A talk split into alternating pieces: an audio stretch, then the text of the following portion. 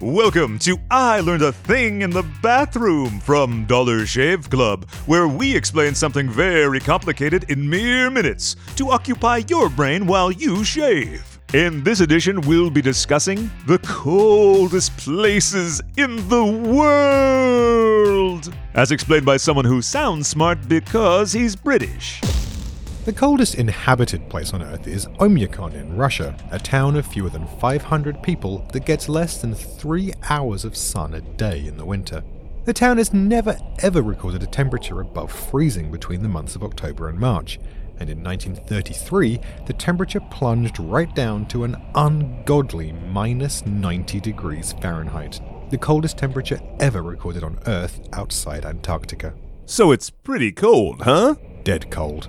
It takes nearly three days to dig a grave there, since the ground is frozen so solid they have to defrost it with hot coals, half a foot at a time. So are there colder places than that on Earth? Well, as I mentioned, Antarctica can get a wee bit nippy. The coldest temp ever recorded on Earth was there, in fact, at Vostok Station, a staggering minus 128.6 Fahrenheit.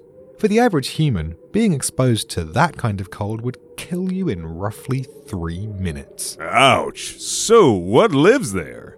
Not much this far inland. Pretty much all notable life in Antarctica is based around the coasts. But underneath Vostok Station, far, far beneath, covered by a two and a half mile deep layer of ice, the place is jumping. When the ice was successfully drilled through for the first time in 2013, scientists announced that they had discovered over 3,500 entirely new species. Whoa. So what did they find? Sea monsters? Dinosaur fish? 60 foot sparkling gold narwhals with the ability to squirt tiger venom from their eyeballs? Well, uh, uh, it was new kinds of bacteria mostly. Ugh. But what's really exciting about this is that experts believe the conditions there are very much like those to be found on Europa and Enceladus, the frozen moons of Jupiter and Saturn, respectively. The discovery of life in such an impossibly inhospitable place on Earth makes it that much more likely that we'll find some form of life on those distant moons. So how cold is it on enchiladas? Enceladus. It's named after a giant from ancient Greek mythology, the offspring of Uranus. Uranus. Anyway, because this icy body reflects almost all the sunlight it receives, the average temperature there is around minus 330 degrees.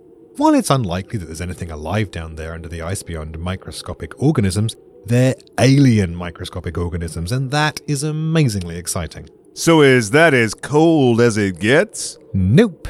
The vacuum of space, for example, is minus 454.81 degrees Fahrenheit. This is only just above absolute zero.